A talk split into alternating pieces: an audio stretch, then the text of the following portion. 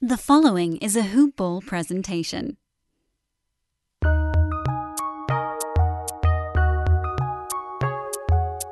Welcome to the Fantasy NBA Today podcast.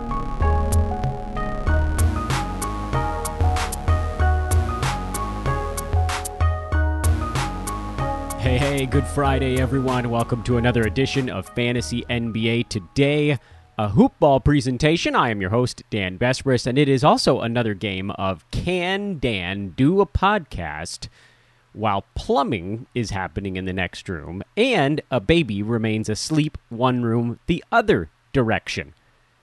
This is called threading the needle while podcasting today, and we'll see if we can pull it off. I'll let you. I'll let you guys know. Well, don't worry. We'll we'll uh, pull back the curtain on whether or not this podcast is being done in four different chunks, and certainly you'll know if the show is coming out at like seven or eight o'clock at night that we didn't get it done.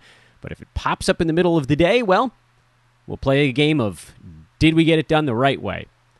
You can hit me up on Twitter at Dan Besbris, D A N B E S B R I S. I have no problem telling you everything that's going on in my personal life on social media because, I mean, why not? What the hell else is it for if not for that?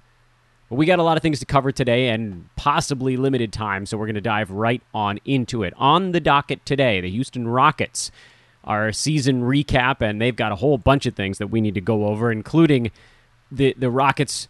Uh, recreating one of my favorite players of all time, and that is Kelly Olynyk with usage rate and what that means for him going forward, because it's probably not going to be on the Rockets going forward due to a $12 million contract that just expired.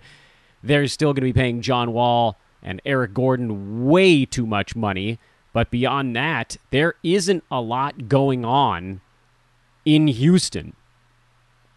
We also need to break down the finals, of course, tied 2 2. We talked a little bit about what happened on in that game on Wednesday on yesterday's podcast, but not all that much, and want to reset the board and get you configured for the game coming up tomorrow because, of course, we needed another two days off between basketball games.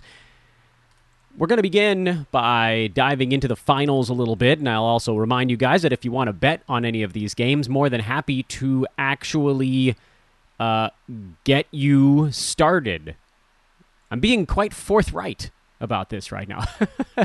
I'm being extraordinarily forthright with what we're up to over here.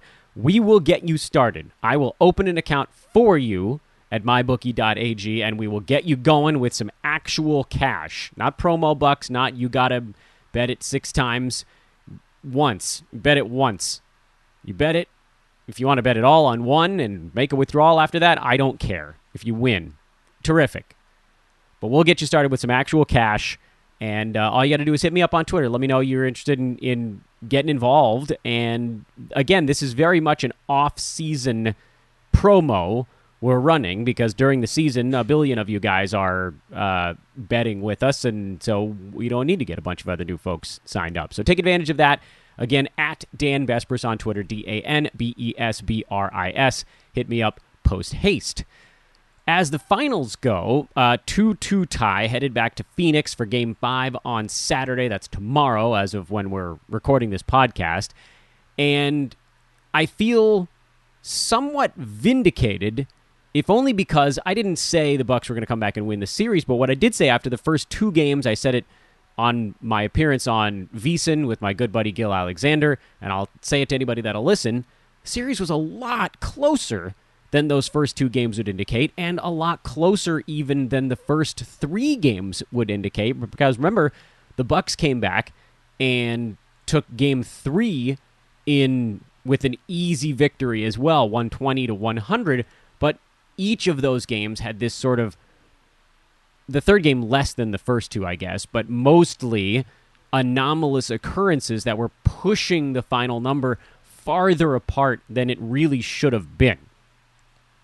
And in game four, we finally got that close game that I kept saying, it's coming because all of the metrics tell us a close game is coming. What I also mentioned before game four was that I figured Devin Booker was going to have a giant bounce back game, and he did. That one, the writing was very much on the wall after he got benched down the stretch in game three. Admittedly, it was a pretty wide spread on that ball game. Bucks were beating Phoenix into the ground, but you knew Booker was going to come back with a certain new purpose and he scored 42 points. But Phoenix lost that ball game despite shooting 51% from the field. The Bucks won it despite shooting 40% from the field, and a lot of that was because of the turnover game and the free throw game and the rebounding game, which, by the way, Milwaukee able to win I think all of those, certainly in attempts if you're going to talk about free throws in their home games. And the Bucks were basically winning the rebounding battle no matter where they're going. It's a good rebounding team. Having Giannis back in there makes them a, uh, a dominant rebounding team because now everybody can just sort of box out and he can go and get it from anywhere. Giannis was very good again, if a bit more limited. Khris Middleton was the guy who got cooking in game four. Giannis 26, 14, and 8. Good to see him distributing the basketball while still shooting 58% from the field. That is a perfectly reasonable iteration of Giannis. Bucks will be thrilled to have that going forward. Jrue Holiday was not good in game four. And again, they won anyway the Bucks still haven't really had certainly not in this series and very few games frankly throughout the entire playoffs where they've shot the 3 ball as well as they're built to shoot it. Perhaps one of those games comes over the final potentially 3 at least 2 games of this series. It's hard to say. I will say this. Final total in this ball game was 212, which we did say there was a teeny weeny lean to the under just because as a series goes on, you start to see teams slow things down a little bit. That wasn't really the case in this ball game. The pace was actually still a pretty good clip. Uh, Bucks obviously more possessions than Phoenix because of the 12 turnover battle win and the 8 rebound battle win.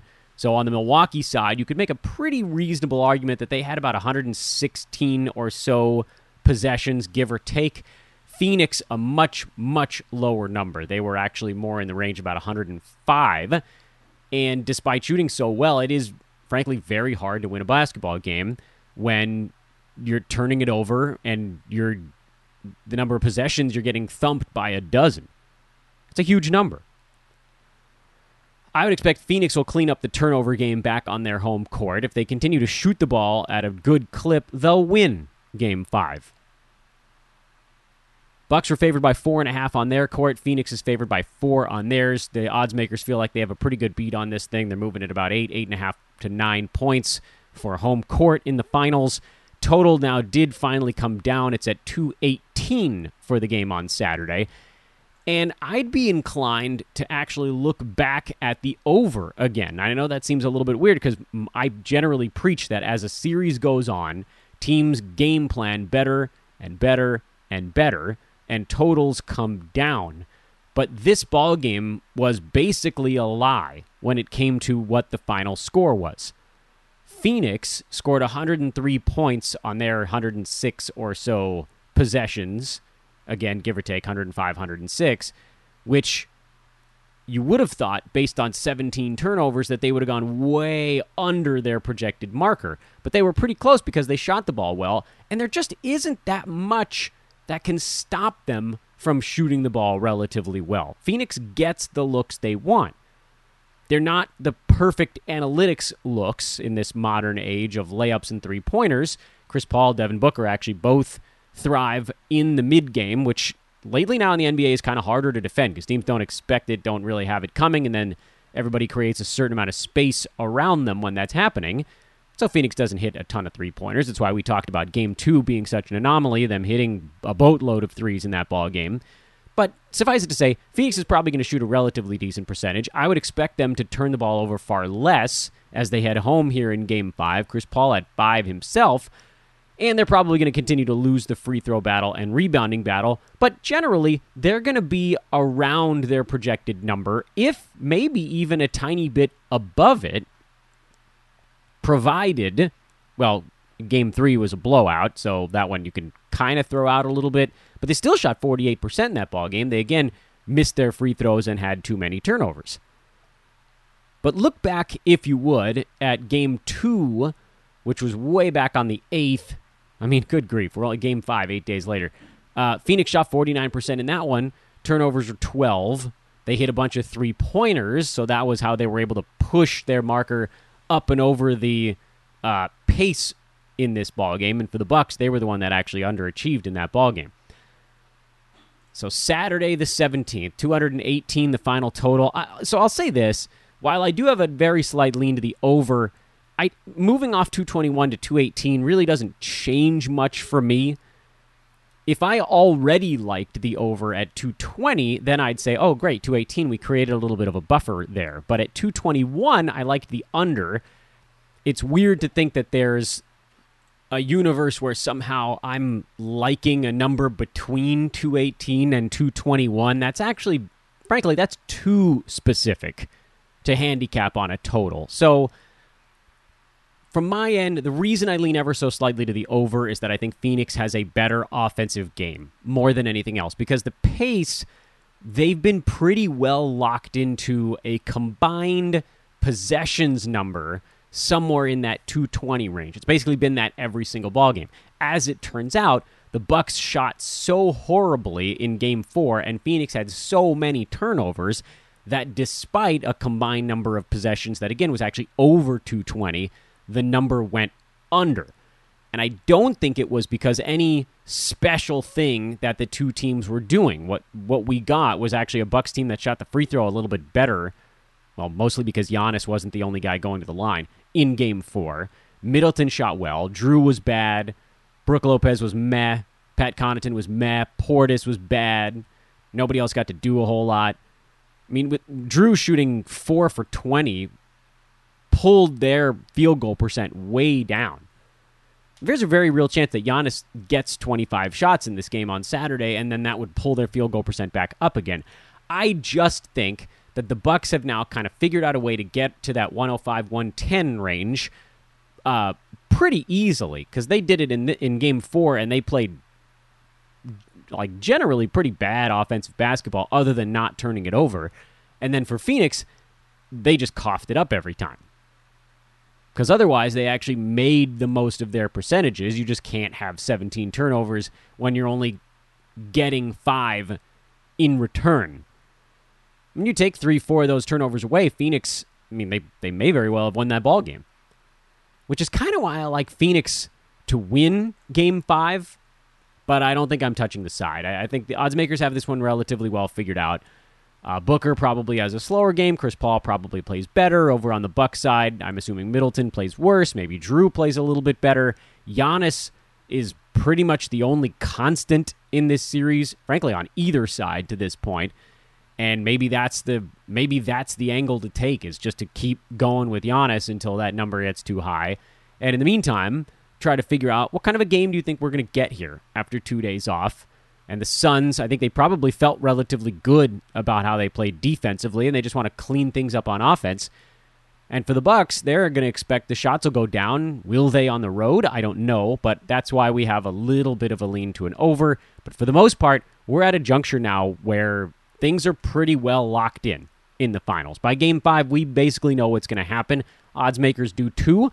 Uh, and it's why my favorite bet in game four was the Devin Booker prop as opposed to anything on the actual side. You might be looking at game five at a Chris Paul prop because he was bad for the first time in a while in game four. You look for him to bounce back. Maybe that's your angle. And again, if you want to bet on this thing for the first time, hit me up at Dan Besbris on Twitter. I'll get you set up with an account and money in it to play with. You'll love it, I promise. Houston Rockets. The Houston Rockets. That's where we got to turn our attention next. Because, as hinted at the beginning of the podcast, the Rockets have a whole bunch of money going to John Wall. They have a very good contract, I believe, for Christian Wood, who has two more years on his $41 million deal. And he's a good young ball player. They're way overpaying Eric Gordon. That was an idiotic contract when they gave it, and it's idiotic now because dude can't stay healthy for more than 55 games in a season, and he's set to make about $60 million over the next three years to mostly be hurt. By the way, if you told me Eric Gordon was only 32, I'd freak out. Having read it on paper myself, I was able to freak out quietly where none of you guys could see me. Elsewhere on the Rockets, DJ Augustin has seven million. Uh, on his deal, and I think they'll they'll be perfectly happy to have him around as a backup point guard. Avery Bradley has a six million dollar team option, which they'll probably just let that go. They have no reason to keep him around. Danuel House making about four. Kevin Porter Jr., two David Nwaba, Sterling Brown are off the books, but you might see them try to bring those guys back. I think they liked what they got out of Sterling Brown at the very least. Jae'Sean Tate uh, has a non-guaranteed couple of years left, but they'll keep him around. Same with uh, KJ Martin, Kenyon Martin Jr. They'll almost definitely guarantee his contract going forward. What we saw from the Rockets down the stretch was that they had a couple of guys locked in and a whole bunch of guys that were just all over the map. First and foremost, let's talk about my favorite player on the Rockets this season, and that was Kelly Olynyk, who we've preached about a thousand times on this podcast, and we finally got what we wanted to for so, so long. And unfortunately, it's going to go away. Because there really isn't a team out there that's going to give Olynyk the kind of freedom the Rockets did in the half season he played in Houston. He was a second round player on a per game basis over that stretch with the Rockets on the shoulders of 17 and 8, four assists, almost two three pointers, one and a half steals, half a block, 52% from the field, and 84% medium volume at the free throw line because he was just taking shots. It was remarkable. But I can't imagine the Rockets have any need for Kelly Olynyk. He's 30. They probably, I mean, they don't really have an obvious power forward on the roster unless you slide guys up a little bit, but they do have an obvious center, and that's Christian Wood. So Olynyk becomes a bit superfluous. This is a team going into a maximum rebuild mode, but what we do have now is the body of work to back up what we've been preaching about on this podcast for three seasons, basically, which is if Kelly Olynyk could just get the time, which Erik Spoelstra was never willing to let him have consistently, and he actually started to give him enough minutes to get him inside the top 100 regularly this year, but never really any opportunity around that. This was a team that gave him time and opportunity, and he was incredible. Keep a very close watch on where Olynyk ends up because I think that despite him exploding post break, people still won't take the plunge on Kelly O. We know his fantasy stat set is beautiful. It's always been beautiful. He's always been basically a nine category fantasy player, maybe minus blocks a little bit, but he's good to he's decent to good in everything else if given any opportunity. That's unbelievably rare. He was better than league average with the Rockets in every statistical category except for blocks by a nose. I mean, just barely under league average at 0.6. Turnovers, he was, uh, I guess he was ever so slightly sub league average there. But still, that's like you got two or three strong categories. You got another couple okay ones. That's amazing. He's going to go someplace and he's probably going to get a backup job. And that's the problem with all of this. But what kind of a backup job is he going to get? Does he end up in a place like I don't know, he feels like a like a Dallas Mavericks kind of guy or Charlotte. I know they've been looking for a center who they could rely on a little bit, someone who can move the basketball, space the floor. Charlotte's center situation has been god awful for years now. So what if he ended up in a place like that? He'd immediately jump into the driver's seat and I will sell out for Kelly O if he ends up in a place like that. Now, on the other hand, if he ends up back in a situation like Miami, where he might play 25 minutes some nights, he might see a 29, he might see a 19, that's a tougher plunge to make, and then you're looking at back end of top 100, maybe even just outside. I'd be remiss if I didn't go from Kelly Olynyk to John Wall because, well, he was.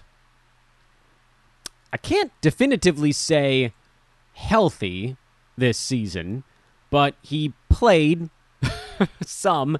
He played 40 games on the year. Yikes. 40.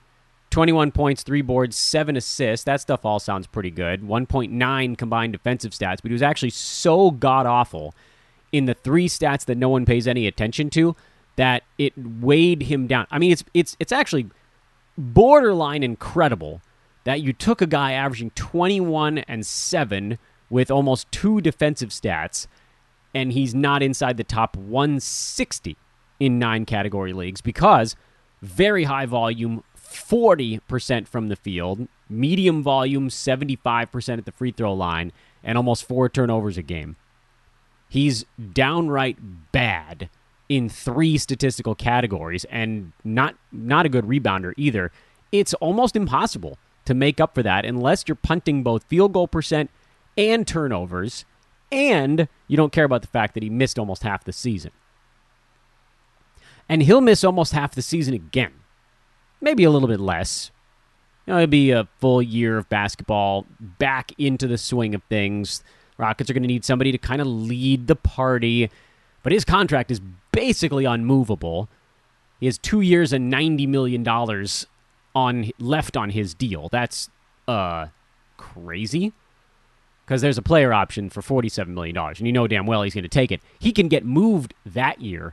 Moving him this coming season before the All Star break is almost impossible. And we already talked about like Russell Westbrook is almost the only guy you could move him for, and they already did that.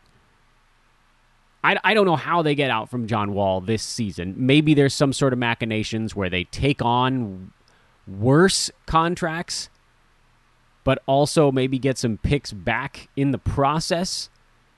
But overall, he's probably stuck there in a rebuild. And someone's going to take the plunge on him again. He'll probably be a little bit better in field goal percent next year, if I had to guess. Turnovers and free throw percent probably don't change much. That's where he's generally been throughout his career. Uh, and still not going to be good enough outside of points leagues. I don't think you can go. I don't think you can go his direction outside of points leagues. Basically, under any circumstance, I really don't as I spy the baby monitor and realize we're running a bit short on time here. But I don't want to rush because there's a couple of names left on the board that are definitely worth looking at. One of them is Kevin Porter Jr., who, particularly down the stretch, started to see his minutes rise considerably, but unfortunately, his fantasy game didn't really come with it. Porter, in 33 minutes a game over his last 10 games, averaged 19 and 6, which is great, but no defensive stats bad percentages and high turnovers. He's John Wall without the defensive stats. And he's going to get way overdrafted next year because a lot of people are going to assume that one, the defensive stats level off a little bit, which they probably will. 0.4 steals and 0.1 blocks is Danilo Gallinari level low, and I don't think that Porter's going to be that guy for an entire career. But bad field goal percent, bad free throw percent, and high turnovers, that stuff is sticking which means if we don't think John Wall is getting over the hump, I certainly can't tell you Kevin Porter is getting over the hump.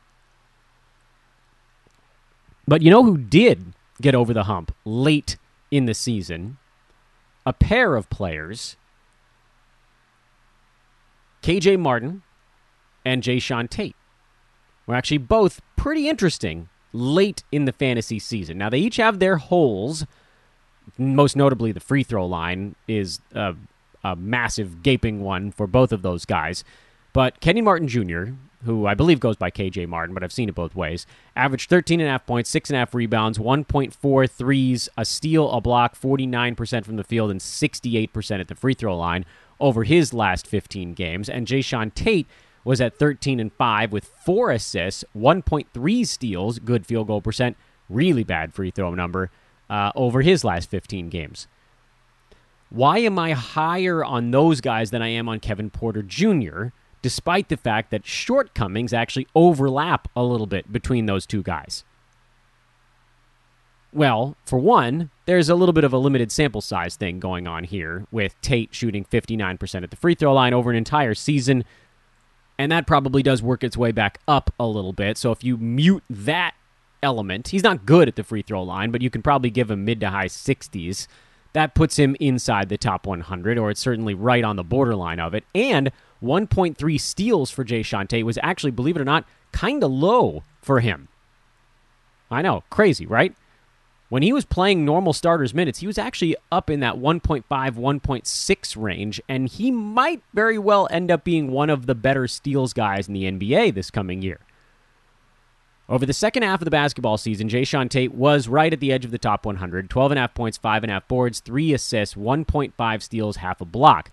I see no reason why any of that should go down, And there are actually arguments to be made that he gets more than 10 shots a game next year because Kelly Olynyk off the books. Yeah, Eric Gordon probably comes back and plays a little bit, but John Wall taking 20 shots every single night. I don't know about that sticking. Christian Wood, he'll get his 15, 16 shots as well. We got to talk about Wood before we get things done here. Uh, KJ Martin is a little bit more suspect, if only because it's not clear that he gets the power forward job when some of these other guys are floating around. We'll rehash this team's roster as we get closer to draft day, but those are two guys I'd be looking at in the 100 or later range that I think could actually pay off just because, you know, there's fantasy stat set possibilities there, if not totally locked in, and opportunity to play actual minutes. I like it. I like those guys. They're uh, interesting late picks to look at. And then, of course, the other big one. By the way, you're not drafting Eric Gordon outside of, well, pretty much anywhere because he's not healthy enough to make sense in a head to head. If you're playing a points roto format, that's unusual. I guess points roto game cap is probably a thing some of you are in? Question mark. Maybe he makes sense in that element, but no. John Wall, no. Eric Gordon, no. Kevin Porter Jr. is going to get overdrafted. Otherwise, I'd say, yeah, take a shot on him late, but he's not going to fall till late. Uh, Jae'Sean Tate, he's a guy I'd be targeting. KJ Martin's a guy I'd be targeting. And Christian Wood is a very weird question mark because over the second half of the season, Wood played in 24 games, averaged 20 and 9 with a steal and a block, but high volume 60% at the free throw line, and that'll just kill you. Over the entire season, he was a high volume 63% foul shooter. His blocks were a little bit higher at 1.2 instead of 1, 21 points, 10 rebounds. So, not a ton changed for him, other than as he got hurt, his percentages actually both dipped a little bit, and that was enough to shoot him downward from top 60 to top, well, uh, really like top 100 or even a little bit later. I don't think Christian Wood stays outside the top 100. That feels that feels like perhaps the magic of a smaller sample size was creeping in a little bit there. Remember how fast he started this season? He was a second rounder 22 10, two threes, a steal, one and a half blocks, 56% from the field, 69% at the free throw line. So then you want to go to, and, you know, we don't have a ton of career markers on Christian Wood uh, because, well, generally he didn't get starters minutes until uh, much later in the season. But, and that was with Detroit and other places it was like one game here and there. But what we do know from his bouncing around and low minutes and whatever is that over his career, he's a 69% free throw shooter. So the 63% this year is something that could work its way back up the board a little bit. Uh, 51% from the field feels like it could stick because he did dramatically increase the number of three pointers he was taking, if not necessarily the, the fraction of his total shots being taken. But when you see that big bump in usage, you're probably going to see a little bit of a downtick in field goal percent at the very least. So I look at Christian Wood in, in at his top 60 marker this year, and I say, all right, well, what was weird? What was weird? The the 21 points was not weird given how much he was playing and how many shots he took. The 9.6 rebounds made sense. Steals and blocks both made sense. He was at 1.3 combined in 20 minutes, so he's around 2 in 30 minutes. That all adds up. The only thing you really looked at and thought, "Hmm," was free throw. And if that 63% comes back up to 69, then he goes from top 60 to probably more like top 40. It's actually a really big difference maker to adjust that number up by 6%. It goes from being a massive, massive negative impact number on his overall to being uh, still a negative impact, but not one that kind of breaks the bank. Because his high volume 63% was one of the worst free throw impact numbers in the NBA this year. It wasn't Giannis bad. It wasn't Rudy Gobert bad. But believe it or not, it was actually like Clint Capela bad because Capela uh, didn't take as many on a lower percentage. Wood was out there just taking free throws. He had a lot of them. He was at Zion level negative impact, more or less. Russell Westbrook level negative impact. This was a big deal. If you dilute that down and turn it into, say, who's someone that had an impact more like uh, medium volume 70%. Uh, Domantas Sabonis was a medium volume 72, 73%. So a little bit worse than Sabonis. Mm, we're going to find somebody that is in this neck of the woods. De'Aaron Fox actually is pretty close comparison here. He was a little bit better at 72%, but he took seven of them. So if you dilute uh, Christian Wood's negative marker down to De'Aaron Fox level, yeah, he jumps a full round, if maybe not more. I don't know where Christian Wood's going to get drafted next year because people saw him start the year so fast, and he's going to be basically unfettered in Houston as a center, taking boundless shots. I would be pretty comfortable taking him inside the top 45. Would I take him at 30 or 35? Mm, that's probably pushing it a little bit. But we saw it. I mean, I, ju- I just mentioned it a second ago. The first half of the seat, well, first 20 games basically before he blew out his ankle, the blocks were a bit high. He was at 2.4 combined defensive stats, which I think was higher than we expected him to be. But the other stuff was actually not that far off of career marks, and he was number 16. Adjust the blocks down, adjust the field goal percent down, and bring them up from where he was in the second half of this year and sort of overall on this season. And you get a guy who falls in between in that 30 to 45 range. Then the question mark is can his body withstand an entire season? And do they even care to make it? Because he's on a good contract on a team that sadly has no prayer of competing this coming year. So why push him? And what isn't what really is even the plan with Christian Wood? You've got him for two years. You're probably not going to be good during that window. Do you try to trade him? because he's on a pretty good contract and he's a really interesting young ball player? Or do you convince him, hey, we'll give you a crap ton of money after this contract is up, stick around for our rebuild because John Wall comes off the books the same year you do, and then we can go, we can buy half the league for what he's making at almost $50 million that last season. I don't know. I, and does that sales pitch work? I doubt it. After being on an awful team for three years, you think he'd want to come back? I don't think so. So who the hell knows? I, I really don't know what the Rockets are going to try to get out of Wood. They need draft picks. They need to rebuild, so they kind of need to stink again. He's a guy that I'm probably not targeting in head to head. He's a guy I would look at in Roto if he fell into that 40 ish range, and I'm inclined to think that probably doesn't happen. So I'm leaning right now towards a no on Christian Wood, although I could be coerced I could be coerced. It's not. I'm not locked in. It's not etched in stone that I don't want Christian Wood on my fantasy team. I, I definitely do. I just don't think the stars are going to align in a way that it makes sense because I don't think he's going to play more than 60 games this year. Sorry. Uh, it's an 82 game season now. I don't think he's playing more than 70 games. I'd be pretty surprised if he cleared 65, honestly. He's probably going to fall somewhere in that range because he'll get some games off. Although he missed so much time this year, he may be pushing to play more. So maybe the target is more like 68 to 72, which would be fine, but it's not like he's going to get the durability check mark from me, which means his per game numbers are going to have to beat his ADP, his draft slot, and if they do, it won't be by much because he's still kind of a buzzy name. If he gets drafted at 35, a best case scenario probably gets him to his ADP. That's where I'm at on Christian Wood. So it's not out of the realm of possibility, but I give it like a 10% chance I end up with Christian Wood on my teams this year. Which, by the way, markedly higher than the 0% chance I end up with John Wall or Eric Gordon on any team that's not a points league that doesn't that has a bunch of uh, IL slots. like you need you need IL slots up the you know what to draft either one of those guys, and it's got to be points format or you've got to be punting field goal percent and probably turnovers also. It's a nichey draft, but there is that weird inside straight, like one one percent of people in leagues that might be doing that exact thing I just talked about.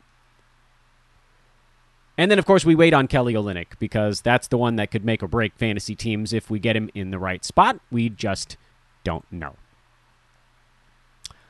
I have a very interesting promo to tell you guys about here while we apparently have another two to three minutes before my child wakes up. And that promo is the Hoop Ball Loyalty Program.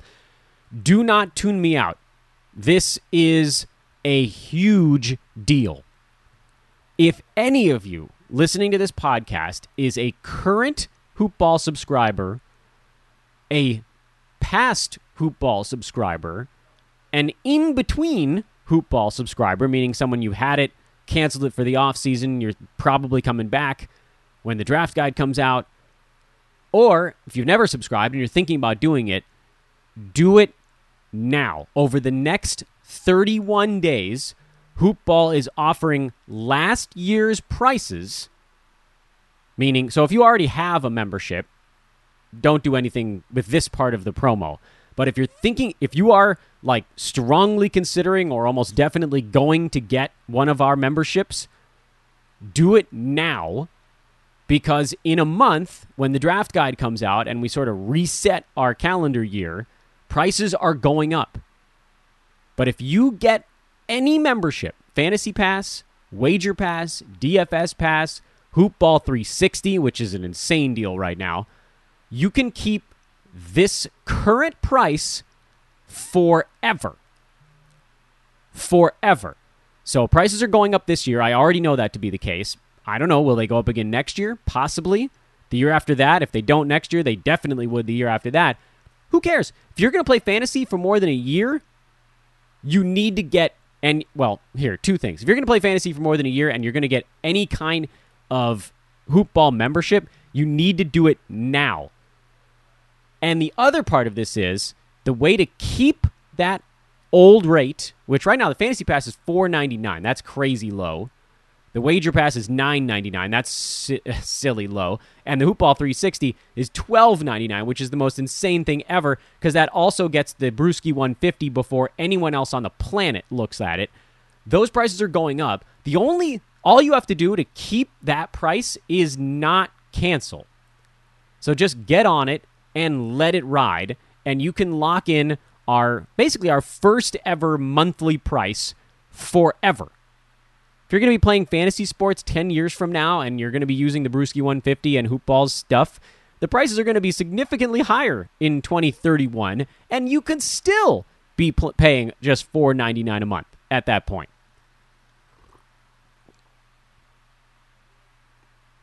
Amazing. That's the Hoopball loyalty program. You can find the link on Twitter. I don't think we have a shortened link, which is a shame. I should get one to give you guys on the podcast. Uh, but just follow at Hoopball Fantasy uh, at Dan Besbris, at Aaron Bruski, where we've all been tweeting about it because this is an opportunity for especially early adopters, folks that have been with us these last couple of years, get the best price and then just ride it into the sunset. Can you imagine? Get the fantasy pass for four ninety nine. In ten years, it's like fifteen ninety nine, and you're still paying four ninety nine. That's nuts. Also of note, we're going to be demoing beta tools this season. That's not going to last forever, but the Fantasy Pass will get you into that as well. And the Hoopball 360. I've seen some of you guys that jump on and off of things, uh, Fantasy Pass, Wager Pass, whatever it is. You turn it off at the end of every month and then rebuy it. If you did that, you would lose the old rate now. So just get it, leave it on, and enjoy our our first ever monthly price, so our lowest forever and have a wonderful weekend. I'm Dan Besbris. This is Fantasy NBA Today, a hoopball presentation. Talk to you on Monday when we finish up the Southwest Division with the Nolens Pelicans. So long.